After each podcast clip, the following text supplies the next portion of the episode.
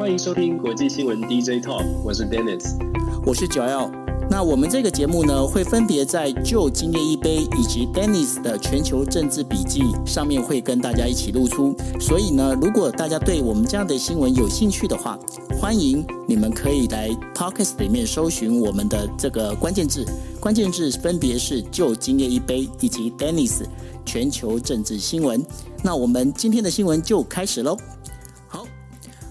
大家晚安，大家好，呃。欢迎收听国际新闻 DJ Talk，我是 Joel。Hello，大家好，我是 Dennis。Hi，Dennis。今天有几个好消息，我想我们今天开场哦，可以稍微轻松一点，然后跟大家聊一下。就是第一个呢，你知道，终于啊，终于那个日本，你我今天大概是应该是我五六点的时候，那时候呢，我人在哪里？我人在民视，你知道吗？我在明示录影，然后他们的制作人就跑过来说：“哎、欸，就你看一下这个，这个在讲是是不是在讲说这个日本疫苗过来这样？”然后他就把那个截的那个就是声音档给我，就是那个影音档给我看哦。然后我就看了，哦，对，一百二十 G，，然后呢，确定明天呢会搭日航的飞机，就是直接会到台湾过来，一百二十万剂，对不对？他讲说一百二十万剂。那这个一百二十万剂，大家在讲说，是只有一百二十万剂吗？如果是根据我的资料的话，应该是不止一百二十万剂。那所以说，这一批的话，在最快的情况之下，能够把它运过来的，呃，情况最主要是说，因为现在台湾的那个疫情非常紧急。那在呃日本这一边的话，日本自民党内哈，我们之前在节目里面有提到。日本自民党有一些青壮派的一些议员，其实他们非常主张主张一件事情，就是呃帮台湾就是整个就是走到更有国际视野，走到一些国际组织。然后呢，当然他们也遇到了看到了，就是说台湾有这样的一个就是应该就是疫苗的一个需求的状况哈。然后呢，他们就会希望能够赶快帮忙。所以这次老实讲，他们这次的动作快到我有一点吓到。嗯。对啊，那那个 Dennis 那边是不是有一些好消息？对，我们刚刚就是今天我们这个节目开始之前不久，在今天早上美国时间今天早上大概三十分钟之前哦，才宣布正式的宣布，呃，两千五百万剂的疫苗会分分呃第一批从八千万剂本来宣布的这个疫苗当中，会先分两千五百万剂出去给世界上需要帮助的国家。那么其中台湾最关注的是我们可以得到多少？虽然确实分配给单一国家的数字还没有出来，但是确定七百万剂会分配给亚洲哦，所以。可以预期的是，接下来我们会分配得到。那这七百万剂是没有包括之前的这个韩国，因为美国有另外说六百万剂是给韩国啦，给啊印呃埃及其他的单一的国家。所以七百万剂呢，台湾会跟像是呃印度啦，或者是周边的东南亚的国家来去呃来做一个呃分配。那么当然期待这个数字呃分配到的剂量是越多越好。对，那这个就是要进到我们今天的这个第一个主题哦，因为呢，昨天晚上就是。就是我们在呃，就是国际新闻 DJ Talk 在聊的那个那个同时啊，那刚好呢，就是日本首相菅义伟他也参加了一个就是呃国际的呃疫苗的一个这样的一个呃，就是算是一个。呃，座谈一个会议哈，高峰会议里头，然后呢，他就承诺了，他承诺了几件事情哦。第一件事情，日本会提供三千万剂、三千万剂的疫苗呢，来就是呃投入到就是包括 COVAX 这样这这个整个一个团体里头。那同时呢，他也会对那个呃就是。就是这个 COVAX 这个组织呢，他会投，他们日本政府会投八亿日呃八亿美元，八亿美元，大家听起来说八亿美元感觉好像很多。那其实呢，在这个 COVAX 这整个就是各个国家呃所提出来的那个金呃金金钱里头啊，不只是就是日本而已，包括法国，包括那个德国呢，他们都分别都有放了大概就是呃九亿到八亿左右的这样的一个。呃，美元的这样的一个资金在里头。那对于这个 COVAX 这一件事情，到底为什么要做 COVAX？那 COVAX 这呃这个这个整个一个组织，到底它跟就是美国之间有什么样的关系呢？是这个 COVAX 组织，它事实上是一个呃非政府组织。一开始是在二零二零年的一月的时候，当时刚刚开始，大家还不知道这个如何来面对这个 COVID-19 的时候，有一有一些这个非政府组织的医生，他们先有这个想法，呃，真从非政府组织开始去做一些连结。他们觉得未来虽然疫苗还不知道会不会发发展的出来，但是他们觉得先设计一个制度跟设计一个机构一个组织，可以把全球的资源呢，可以呃。呃，够这个连接在一起，所以有一些医生他们先提提倡了这个这个呃。COVAX 平台的一个概念，这个医生呃名字叫做呃 Barkley，Seth Barkley 跟 Richard HATCHET 他们呢这两个美国医生，先是因为他们有他们有让自己的这个非营利组织哦呃 GAVI Gavi 这个组织先开始有有这个想法，他们这这个 Gavi 本本来就是在做帮助比较弱势的国家去达的提高他们的免疫力的，所以这个组织一开始就介入了这个在。很早的时候，二零二零年一月就提出来，然后跟透过 WHO、透过联合国儿童发展的这个组织呢，呃，来推广这个概念 COVID 概念，当然得到了支持。毕竟当时是呃非常非常多的人开始慢慢的关注这个工位的议题，尤其是在达沃呃达沃斯论论坛的时候，也主动的提出来。所以就在这样的一个情况之下，就把这个 COVID 变成一个全世界开始注目的一个焦点。那也确实随着疫情的升温，COVID 平台变成大家都抢着要跟他们联系的一个平台。那现在的实际的情况呢？我们都知道，COVAX 塞车在台湾，我们常常有听到，也确实国际上遇到了一个疫苗的塞车，大家都在排队，有什么时候才能够拿到？COVAX 平台也帮目标，现在目标他们已经募集到，就是各个疫苗厂了，还有各个国家的捐赠，包括了钱，包括了疫苗，目前募集到将近二十亿剂，二十亿剂的疫苗，但是呢，因为我们说的疫苗塞车生产的情况不如预期的状况之下，目前 COVAX 真正送出去的只有七千八百万剂左右。那按照这个预期，其实应该送出更多，但是目前只送出百分之四哦。其实现在也有不少的人在讨论说，COVAX 平台这样的塞车的情况会不会造成落后的，就是发展中比较晚晚晚开发的，或者是平均所得比较低的国家，它透过 COVAX 是不是可要等得更久？是不是反过来是？如果这些国家跟呃自己比较亲近的大国直接来做沟通，会不会取得的帮助会更快一点？现在也开始有这种想法跟讨论哦。那我觉得我们后续要继续观察，因为 COVID 其实是一个国际合作的一个范例。那当然，我们常常都在讲说国际合作到底。到底是多国的合作比较有效率，还是单一国家的一对一的谈判谈合作比较有效率？我觉得 COVID 是一个非常好的关键的指标。那我们我觉得可以继续看下去，毕竟这是一个人道的考量。那现在看起来呢，呃，确实有一些阻碍，阻碍，但是不是说人人性很坏，而是真的就是说现在有太多的呃疫苗，还有疫情。快速的快快速的发展，还有疫苗的生产赶不上，这些都是关键。我们还是期待 Covid 可以表现的很好，因为穷呃发展中国家真的很需要了。是，那因为呢，COVAX 刚刚就是呃，那个 Dennis 他有跟他聊到的，就是说 COVAX 他现在已经掌握到他这边已经募集到的一个就是疫苗的资源呐、总共是有二十三亿六千一百万剂，六二十三亿六千一百万剂，但是当中大家知道吗？它其实现在呃存量最多的占了百分之三十八的是 Novavax，就是那个诺诺法法克斯，是不是？的的一个疫苗哈，那也是美国产的一个疫苗。然后接下来第二名呢，其实是呃我们现在熟悉的 AZ 疫苗，占了百分之三十一。那 Moderna 的那个疫苗呢，占了百分之二十一。另外，Johnson Johnson 它是占了百分之八。那大家在 等于说现在很多人抢破头的那个呃辉瑞啊，Pfizer 的部分的话，只有占百分之二哈。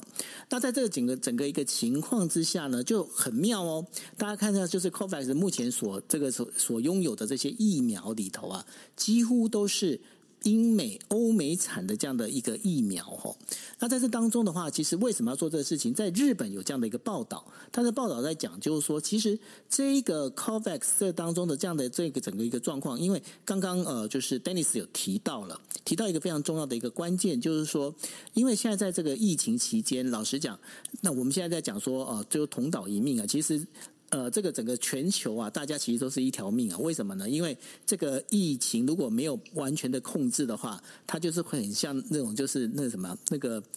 位移式的那种皮肤癣一样，就是会四处跑，它会四处跑，所以说没有把它整个就是同心把它压抑下来是没有办法的吼。那但是呢，现在的一个状况里面就是说，因为呃开发中国家他们其实没有钱去购买这一些呃疫苗。那在呃就是 Newsweek 曾经有一期的那个杂志里面曾经画了这样的一个非常讽刺的一个一个消息，就是说当时欧美在呃开发疫苗的时候，他们就好像是高速公路上的。呃，相互奔驰的那种就是货车啊，把那个疫苗做好之后，就往这一些呃，就是已开发国家，不管是欧美啊这些地方，在往那边送送。但是呢，在底下桥底下的话，就是有一群的这样子，就是这个未开呃这个开发中国家呢，他们就是在这个等于说疫苗那个病毒底下，在里头的话，就是等于说在里头呃有点像炼蛊这样子哦。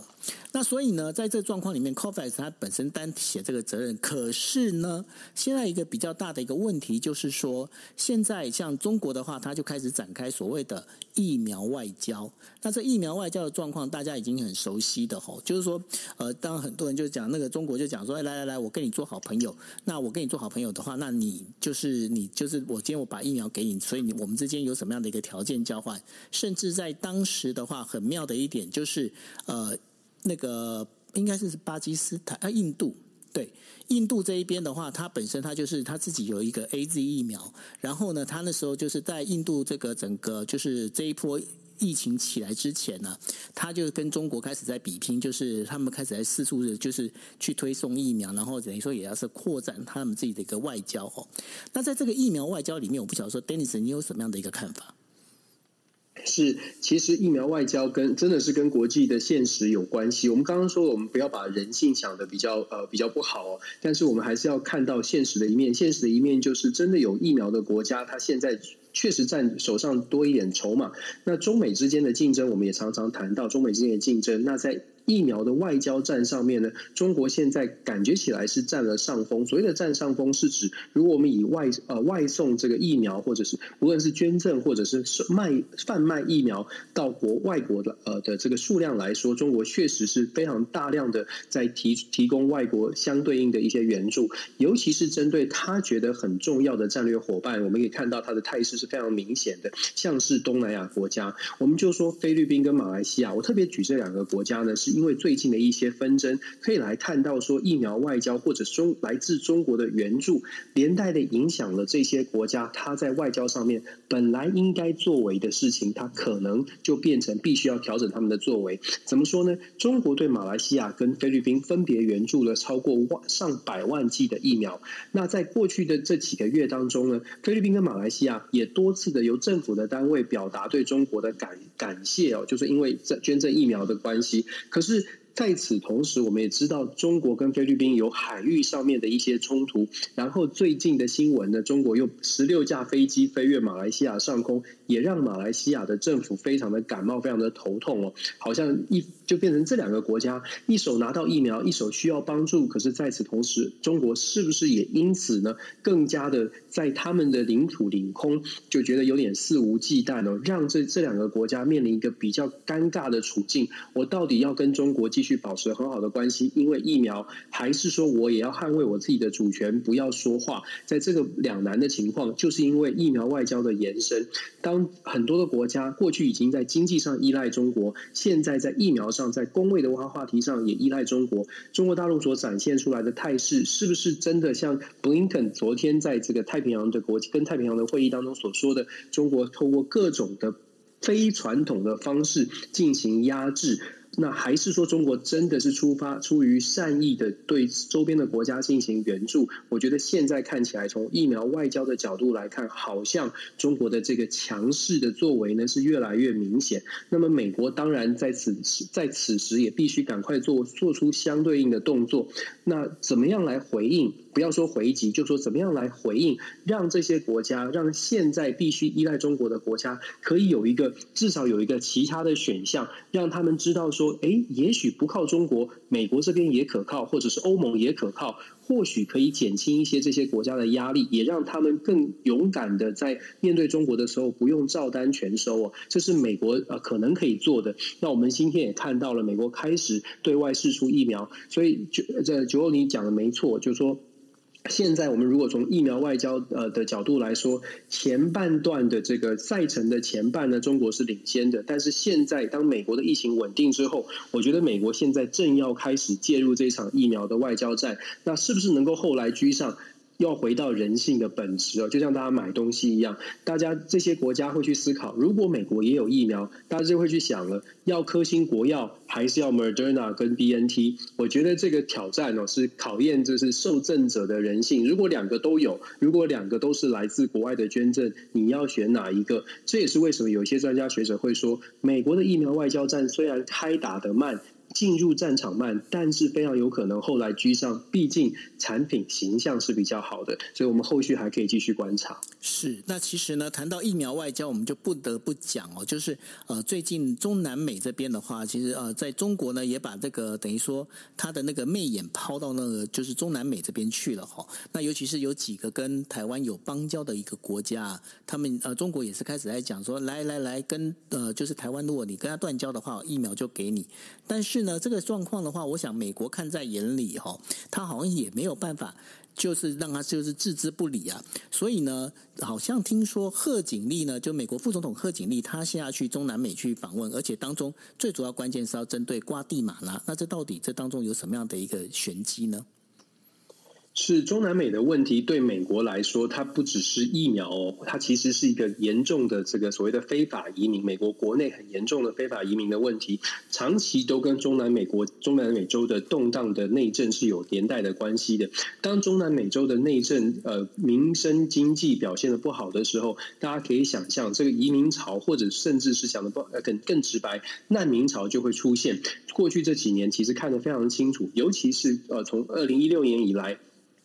中南美洲其实遭遇到了不少次的这个大型的风灾，大家可能没有注意到，中南美洲的风灾其实都让数数上数十几啊数十几万计的这个中南美洲的居民呢是流离失所。光以我们的邦交国洪都拉斯来说，目前联合国的统计，洪都拉斯有超过二十五万的人是靠食物券在生活，有超过大概两两万五千人是整个家是全毁，目前还是做。住在救济中心哦，所以美国呢，拜登政府之前的川普时代，川普觉得如果要围堵中南美的难民，最好的方法就是用巨棒式的。盖一个墙堵住你进来，然后完全不接受你的这些申请，呃，你的你的这些呃难民啊，或者是其他的这种人道援助，完全挡住这个门。但是拜登时代呢，很显然的，拜登觉得人道很重要，所以要透过不同的援助方式来帮助中南美洲的国家。拜登拨了四十亿美金，希望可以帮助中南美洲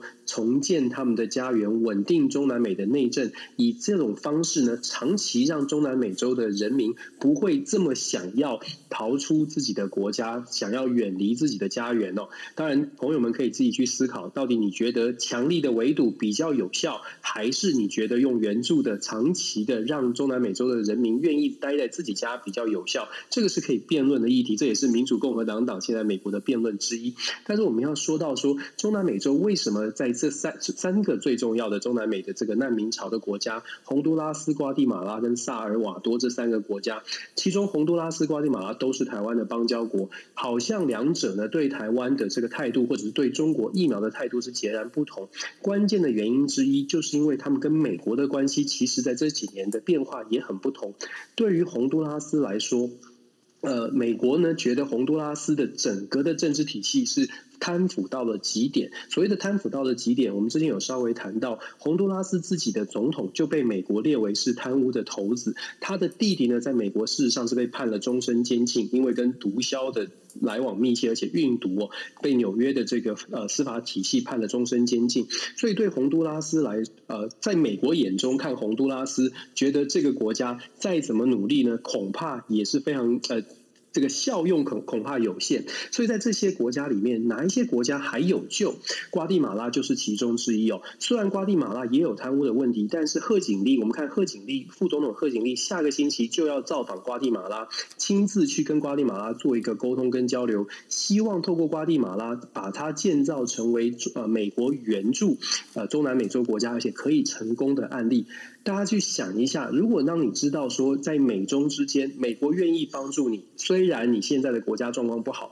可是美国可能愿意把你当成一个未来投资的未未来有机机机会更加紧密交流的盟友。那你会不会愿意跟美国多配合一点？这就是洪都拉斯跟瓜地马拉最大的差别。洪都拉斯的总统跟洪都拉斯的政治人物觉得自己已经跟美国的关系恐怕难难从难修就好，所以开始对中国抛出媚眼，开始。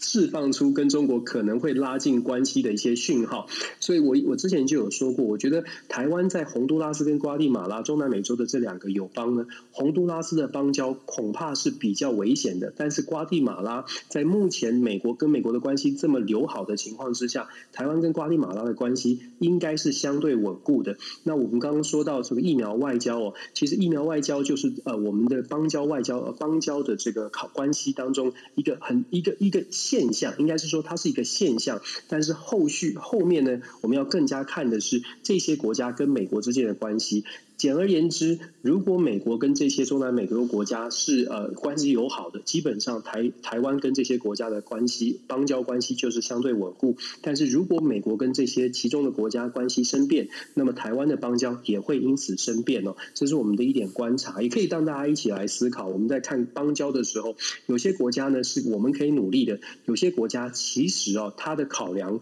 可能不是跟台湾好不好，而是他自己在考量说他自他自己的。这个国家利益，所以有的时候我我是这样觉得，就是我们也不用太过于呃，好像很很很生气或者是很愤怒，哪些国家又背叛了我们？因为真真的都是国际现实的考虑。是，那其实讲到邦交这一件事情哦，我们就你讲说整个国际国际的这个所谓的权力的这个游戏啊，那然后我们就可以回到就是昨天我们在讨论的，就是纳坦雅胡的事情哦。那纳坦雅胡。后来到底怎么样了？他到底可以自己组阁吗？还是他必须要组联合内阁？纳坦雅胡还没有放弃哦。大家在新闻上面其实有看到啊，就说联合内阁好像成型了，就是一个超级跨越这个政治光谱的极右到极左的以色列的这个联合内阁好像成型了，签下了协议，而且正式的向以色列的总统提出他们要组成联合内阁。那大家都知道说，这个联合各内阁里面各种的职位要怎么安排，现在在做细项的讨论。但是他们有一个礼拜的时间，到下个星期三之前必须取得。以色列国会的这个投票的呃正正正式的任命，正式的核准哦。那这一个礼拜呢，现在媒体的报道是纳坦雅胡正在努力的啊，不放弃，做最后的努力。如果纳坦雅胡可以成功的策反其中目前已经加入这个联合内阁的八个小党哦，真的是非常零散的八个小党的任何的成员，让他们的这个呃内阁就是这个认同的这个票数不到不到一半，就是不到六十一票的话。就会进入到下一个阶段，就是如果星期三他们没有办法拿到六十一票，现在有的小党这个协议可能就会失效。失效之后，按照以色列的宪法，就会进入到另外一个三周的周期，二十一天，由二二十一天之内呢，再从国会里面再找一个自己再推举一个领导人，看看能不能取得六十一票的这个认定任命。如果没有的话，以色列又要再次进行选举。这是以色要大家要知道，以色列已经在两年举行过四次选举，所以纳坦雅胡现在在努力的是再闹一下哦，把这个情况把它翻转过来。现在看起来，我们昨天有讲到，讨厌纳坦雅胡是这些小党可以凝聚在一起的关键。那讨厌纳坦雅胡。虽然看起来协议是可以签成，可是真的如同我们说的，这个八个小党真的是各自讲好听一点是各自有自己的这个呃坚持的精神跟价值，讲不好一点，讲不好听的其实也是各怀鬼胎。所以接下来这一个星期，现在剩下六天了，这六天的时间到底是不是大家都会签下去，大家都会站站在这个小党的这一边呢？我觉得后续还很多可以观察的。但是我们这边可以讲一下，就是我们很少提到巴勒斯坦的。角角色，巴勒斯坦怎么看待以色列现在纷扰的国际的国内的政情呢？对于巴勒斯坦来说，如果真的是这种小党组成的八个小党组成这个联合内阁，组成以色列的新政府，或许对巴勒斯坦而言是一个喘息的机会。因为以前纳坦雅胡很强势哦，对巴勒斯坦非常的不好。但是巴勒斯坦内部其实有所谓的两派的纷争，法塔。占据了约旦河西岸，然后呃，这个哈马斯占据了加萨走廊。在这一次的十一天战争当中呢，其实巴勒斯坦人已经，尤其是年轻世代的巴勒斯坦人，已经开始有点呃，这个这个讯讯息出来。什么样的讯息呢？年轻的巴勒斯坦人开始认为说，如果我们巴勒斯坦人这个两大派别占领两个地方的人不能够团结在一起来对抗以色列，事实上巴勒斯坦是永无宁日，而且完全没有办法取得国际上面更多的认可。所以现在呢，如果新的以色列的内阁成立，他面临的问题是，也许他没有办法像纳坦雅胡时代这么强势的面对巴勒斯坦。就也就是我说的，巴勒斯坦也许新的呃以色列政府可能会让巴勒斯坦有一个喘息的空间，让他们去消弭内部两大派系法塔跟哈马斯之间的冲突。如果可以做到这样子，或许巴勒斯坦比较能够未来有更好的筹码，可以跟以色列来进行一些谈判哦。这个是要，这个是如果说这个以色列的这个小党组成的联合内阁真的接了接任了以色列的政府之后，可能会看到的一些态势。那当然了，巴勒斯坦的年轻世代是不是真的能够把这个不同的意见团结起来，也很值得我们观察。其实以巴之间的冲突哦，有一些概念，有一些呃故事呢，蛮值得台湾来做一些思考的。就说，台湾两岸之间有一些相对应的一些原则是可以参考的，包括了现在的呃现在世界上认定以巴之间的解决办法，就是所谓的 Two State Solution，在一九九三年提出的两国两国的这个解决方案。那当然。台湾现在还我们还没有谈到这个部分，还没有一个国际的组织一起来帮助两岸做任何的交交流。但是或许以巴的冲突可以作为未来这个两岸之间呃，不管是对话也好，或者是解决纷争的一个参考，大家可以去思考一下。我觉得我们多多看看国际新闻，大概有这个帮助。是。那然后呢，我们就把镜头拉到俄罗斯哈。那俄罗斯，我们在呃前天的时候，我们有提到了，就是说俄罗斯的骇客呢，他现在他不仅是之前去破坏了就是美东的就是石油管线哦，他还就是去攻击的肉商哈。那在做这个事情的时候，后来我才发现，这些这些骇客其实让俄罗斯政府也很头痛。为什么呢？因为他们有部分其实就是他们是完完全全就是只是因为住在俄罗斯，用俄罗斯的网络哈。那但是呢，大家现在把箭头呢就指向俄罗斯。那因为这样的关系呢，对于就是接下来的就是拜登要跟普京的这样的一个见面哦，会不会有一些影响呢？会啊，今天美国的媒体就已经呃有蛮比较多的篇幅的报道，因为。内部的调查就出炉了，尤其是 FBI 公开的说，这个就是跟俄罗斯有关。你知道，当 FBI 说的时候，你知道同仇敌忾就出来了，因为 FBI 射出了这个基本上做的这个 statement 就已经点名了骇客的组织哦，一个叫做 Revil R E V I L 的 group，基本上就是这一次呃攻击 JBS 美国最大的肉商的呃供肉品供应商的一个主谋。那他们做的这个勒索性啦，或者是骇客的攻击，导致肉品肉商 JBS 一。整天都不能运作。那现在透过 FBI 的完整的调查，不能说完整啊，至少初步的调查报告确实跟俄罗斯有关。这个会直接影响到刚刚九欧所说的，马上六月十五、十六。拜登跟普丁要见面，要讨讨论哦。美国的舆论一旦出现了这种必须要对俄罗斯强硬，恐怕美国恐恐怕拜登呢面对普丁的时候，这个骇客相关的攻击就不得不搬上台桌，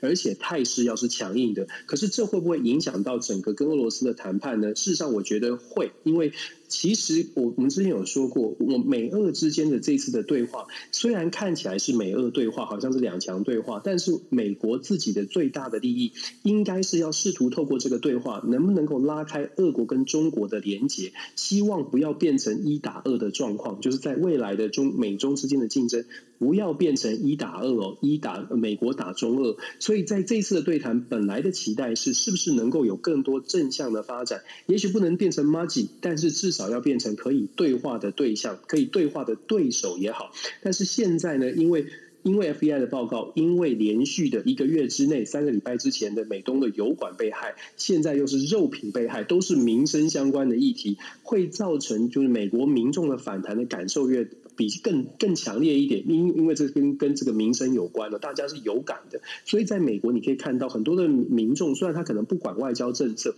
可是他油价上涨了，加不到油了，他的肉他吃的肉变贵了，这些就会反映都会直直接让他们觉得对于俄罗斯他反感是会增加的。就如同过去一整年，因为 COVID 造成大家生活不便，所以美国美国人民对于中国的反感度上升，完全都是因为跟自己有关哦。大部分的人民其实不关注外交政。政策，但是如果在这个外交上面的一些冲突或竞争跟生活开始产生连结的时候，这种感受就会很强烈哦，很强烈。所以就像我们刚刚说的，九欧你的问题会不会影响美俄的关系，或者影响对谈的气氛？我相信会，而且这个话题呢，必须拜登可以要不只是要谈，而且还要给美国人民一个交代。所以我觉得这个真的对于呃下个礼拜呃其实不是很快啊，五六月十五号、十六号这个会会谈呢，又多了一个变数。我觉得。就是又多了一个变数。是啊，因为呃，最近呃，俄罗斯跟那个美国他们之间要对谈呢，就是拜登跟普京要对谈啊，其实变数还蛮多的哈、哦。还有一个就是我们呃之前也有提到的，就是白俄罗斯他劫持的那个飞机的这件事情啊。然后后来我这边听说的一个故事是这样，就是说他当时要去做这件事情的时候，其实白俄罗斯总统要做的时候，其实有跟普那个普京那边有稍稍微告知，然后普京是不置可否，就是说哦知道这件事情。可是呢，后来把事情的整个一个状况里面的话，普京就开始觉得说，你又开始给我四处惹事，那造成这样的状况。所以说，现在这个俄罗斯总统呢，白俄罗斯总统呢，基本上他现在也是一种里外不是人的一个状况哦。那但是呢，我们接下来就是现在时间已经来到了就是十二点十六分。那其实现在在呃，就是我们在呃台北这边的时间已经进入的，就是今天是六月四号哈。那六月四号，我想说这个是一个非常关键的一个，因为八九六四的这样的一个事情，这也是中国一直希望能够把六四这个讯息能够呃在就是中国人民的那个就心中把它抹掉的这样的一个状况。可是刚好又遇到了。拜登的这样的一个呃，就是从民主党出来的这样的一个总统，那当然对于人权问题的话，对他来讲，这是一个非常重要的人权牌，是很重要的一个关键哦。那在这个拿捏之下，因为刚刚呃，就是 Dennis 你有提到了，就是说现在美国呢，他其实是希望把中国跟俄罗斯之间稍微拉开一点。那但是呢，中国他现在也很积极的再去就对呃俄罗斯过去的整个我们在讲苏联的这样的一个几个国家，像他最近他跑到波罗的海去访问的三小国，然后呢有一些在开始去做一些沟通联系的一些动作。那在这个拿捏之间呢，在包括现在接下来六四的这样的一个事情里头，你觉得我们从当中有哪些学习呢？是很难想象哦，这个居然是三十二年前发生的事情。我不知道九欧你当时在哪里，但是我我我我我我年纪小，我不想说我太老，但是我们都。就是如果大家在当时已经有印象了，我相信对大家的这个有曾经经历过六四的朋友啊，不论你是在多大的年纪，或者是你看你的印象是什么，如果你有记忆的话，我相信当对当时的情况都是呃一个非常震撼的，不管是画面也好，或者是记忆也好，但是。过了三十二年哦，很我们看到这个人权的问题，有的时候被拿出来，有的时候又好像很冷淡。拜登政府上任之后呢，我们如果记有感受的话，这过去这几个月以来，拜登一直都在用人权，都在一直都在打人权牌。之前打的是新疆的人权牌，现在在六四的事件上面，当然我们没有看到美国政府有大打这个这个六四牌，但是人权是一个拜登政府的核心的价值。大家会问说，人权到底有没有用？这是个高大上的题目，到底有没有？用，可是我必须说，人权牌它是一个影会影响到包括中国或者是俄罗斯哦这样的国家，对他们来说，人权的问题是外国政府。呃，会去强调为什么要强调这个价值呢？因为这会影响到这个这两个这两个强大的强权国家它的执政的这个合法性。我们说 legitimacy，执政的合法性在于说人民到底有没有相关的权利，政府到底是不是保护这个国家？那当然，西方的民主国家会说，因为六四，因为其新疆的人权的问题，如果可以主打人权牌，事实上是可以唤希望期待唤醒更多的人，唤起更多的这个国家去正视说。一个国家如果没有办法保障人民的权利，那或许这个国家的政府呢是值得大家去思考，到底要不要跟他做朋友，到底要不要接受他们的经济的这个援助，或者是到底要用什么样的态度来面对他们？我们知道很多的朋友会说：“哎呀，国际现实，像呃像是这个呃开发中国家，很多的呃开发中国家接受到中国大陆的援助，我们西方的民主国家主打的人权牌到底有没有效？某种程度上来说呢，你会看到短期内可能‘一带一路’啦，可能经济的援助对于这些开发中国家来说好像比较重要。可是长期，我们已经慢慢的看到啊，‘一带一路’也开始出现了一些质疑，尤其是当呃中国的这些建设在。开发中国家，譬如说在非洲、在南亚地区的一些开发跟建设，看起来呢是有帮助，可是时间久了，发现哎，原来好像也被中国某种程度上面钳制住了。许多的国家也开始去思考，到底是不是要继续的跟中国有这么紧密的连结？尤其是中国开始也变得比较强势之后，那这个时候。这些国家要找一个原因或找一个理由去想说，哎，为什么中国跟我们关系，呃，好像不应该这么依赖中国？我刚刚讲的人权牌，这个时候就有一个提醒的作用。所以人权牌它看起来虽然很虚无缥缈，但是在关键的时刻，尤其是跟中国之间的关系或跟俄罗斯之间的关系产生一些嫌隙的时候呢，这个人权牌呢，它打出来基本上就是在提醒很多的国家。你看，我们的政治体制，或者是这些国家，它的政治的理想，或者是意识形态，或许跟你想象的那个友善的大国不是很一致哦。所以，美国一直在打主主打人权牌的用意，大概是在这里。这个政权的合法性跟这个政权的做法，也许不是你们这些受呃援助国家所想象的。那是不是真的能够呃让这些国家都可以放弃现在的现实，然后完全的跳到？所谓的西方民主阵营，或者是跳离中国的援助，短期之内恐怕效果没有那么强，因为短期之内我们还这些国家也需要，也确实是需要援助的，也确实是需要一些经济的好处。但是长期呢，美国至少美国现在的愿景啊，我们说愿景，因为不知道到底会不会能够做到。美国现在的愿景是，如果可以，呃，欧盟西方的民主国家、民主同盟，拜登讲过，如果西方的民主国家可以更团结一点，基本上可以拿出更多的经真正的实际的好处，譬如说经。到的合作，譬如说这个真正的呃国际援助、经济的援助，如果真的可以呃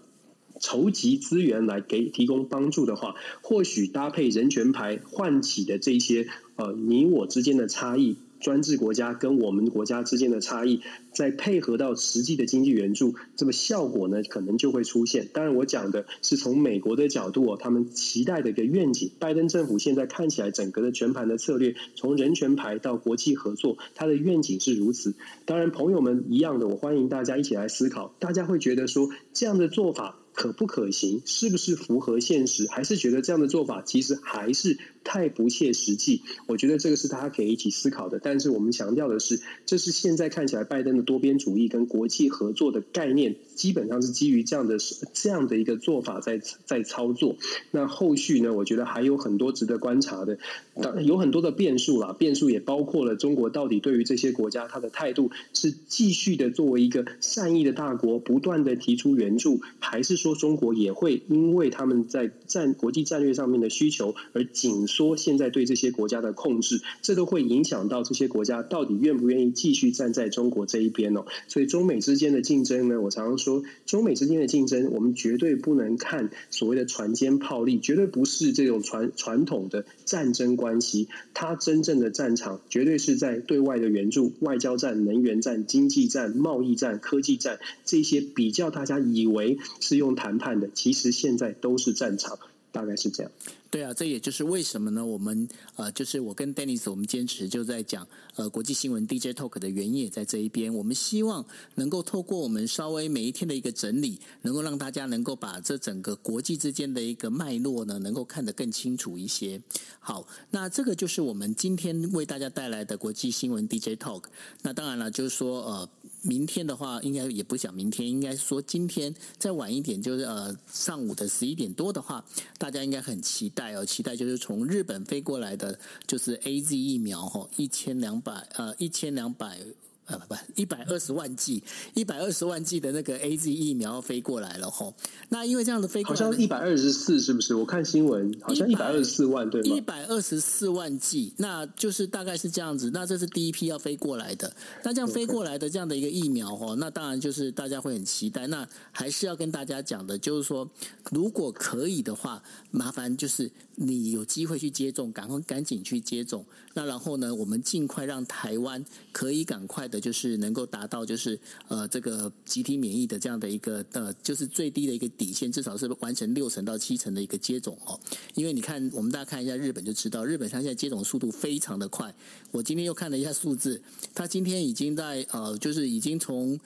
昨天是大概五呃一呃接种五十万人的这样的一个速度，现在已经快要突破，就是接种六十万人的这样的一个速度一天哦。那然后呃，菅义伟他现在的一个目标是希望一天能够接种一百万人。那一一百万人的话，因为像他们现在已经接种人数已经是达到一千四百万人这样的，已经都完成完成接就第一次的至少一次的接种哦。所以速度是相当的快，这也是让我们都觉得非常的惊讶。那当然也是希望台湾呢能够。尽快的，就是再去呃，不管是怎么样的疫苗，赶紧接种，这是非常重要的。那在还没有接种的时候呢，其实大家也不要忘记一件事情，就是要勤洗手，然后呢戴口罩，那尽量不要去人多的地方，好好的保护我们自己，也是保护就是这些保护我们的医疗人员哈。那我觉得是非常重要的，Denis。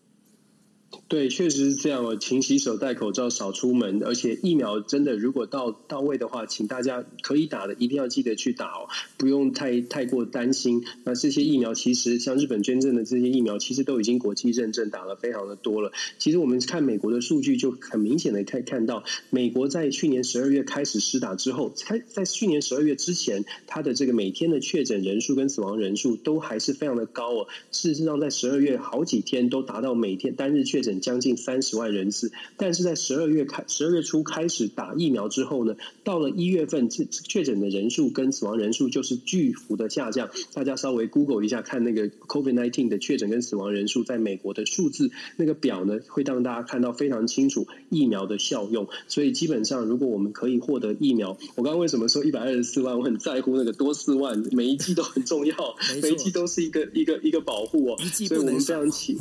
一剂不能少。台湾一个一个人都不能少，是这样的，是这样的概念。我们希望可以大家大家团结了，然后我们把这个疫情控制好。我觉得台湾的这个防卫的，就是大家的防卫的概念，防防疫的概念，还是相对来说在全世界应该是水准，绝对是水准名列前茅的。那有这样的共同的概念呢，我们少一点争执，我们把重点放在赶快把这件事情处理好。那如果有任何的这些呃其他的想法，我们之后大家健健康康的时候，都可以来一起为台湾的民主来做辩论跟努力，但是现在大家为台湾的健康努力就好。是。那如果大家对于这疫苗有相关的一些问题的话，我们现在台贵宾席上面的林氏璧孔医师哦，他也有准备了一些，包括他的懒人包，大家可以上他那边他的那个 bio 里面去仔细去看哦。那然后孔医师这边其实他，我觉得他已经非常辛苦，他经常在帮大家去解说这些相关的问题，所以大家在问他问题之前呢，先看完他的懒人包，他会把东西整理的非常清楚。你只要对疫苗有任何的疑虑，你都可以去看的。OK，那我们今天的节目就到这边。那 Dennis，你有什么要跟大家说的吗？没有，非常感谢孔医师，非常感谢我们是很多的这个医护人员，还有社会的良良知，大家一起那个团结起来，就是这样。非常感谢大家。OK，好，那我们节目就到这边，谢谢大家，大家晚安喽，拜拜，拜拜。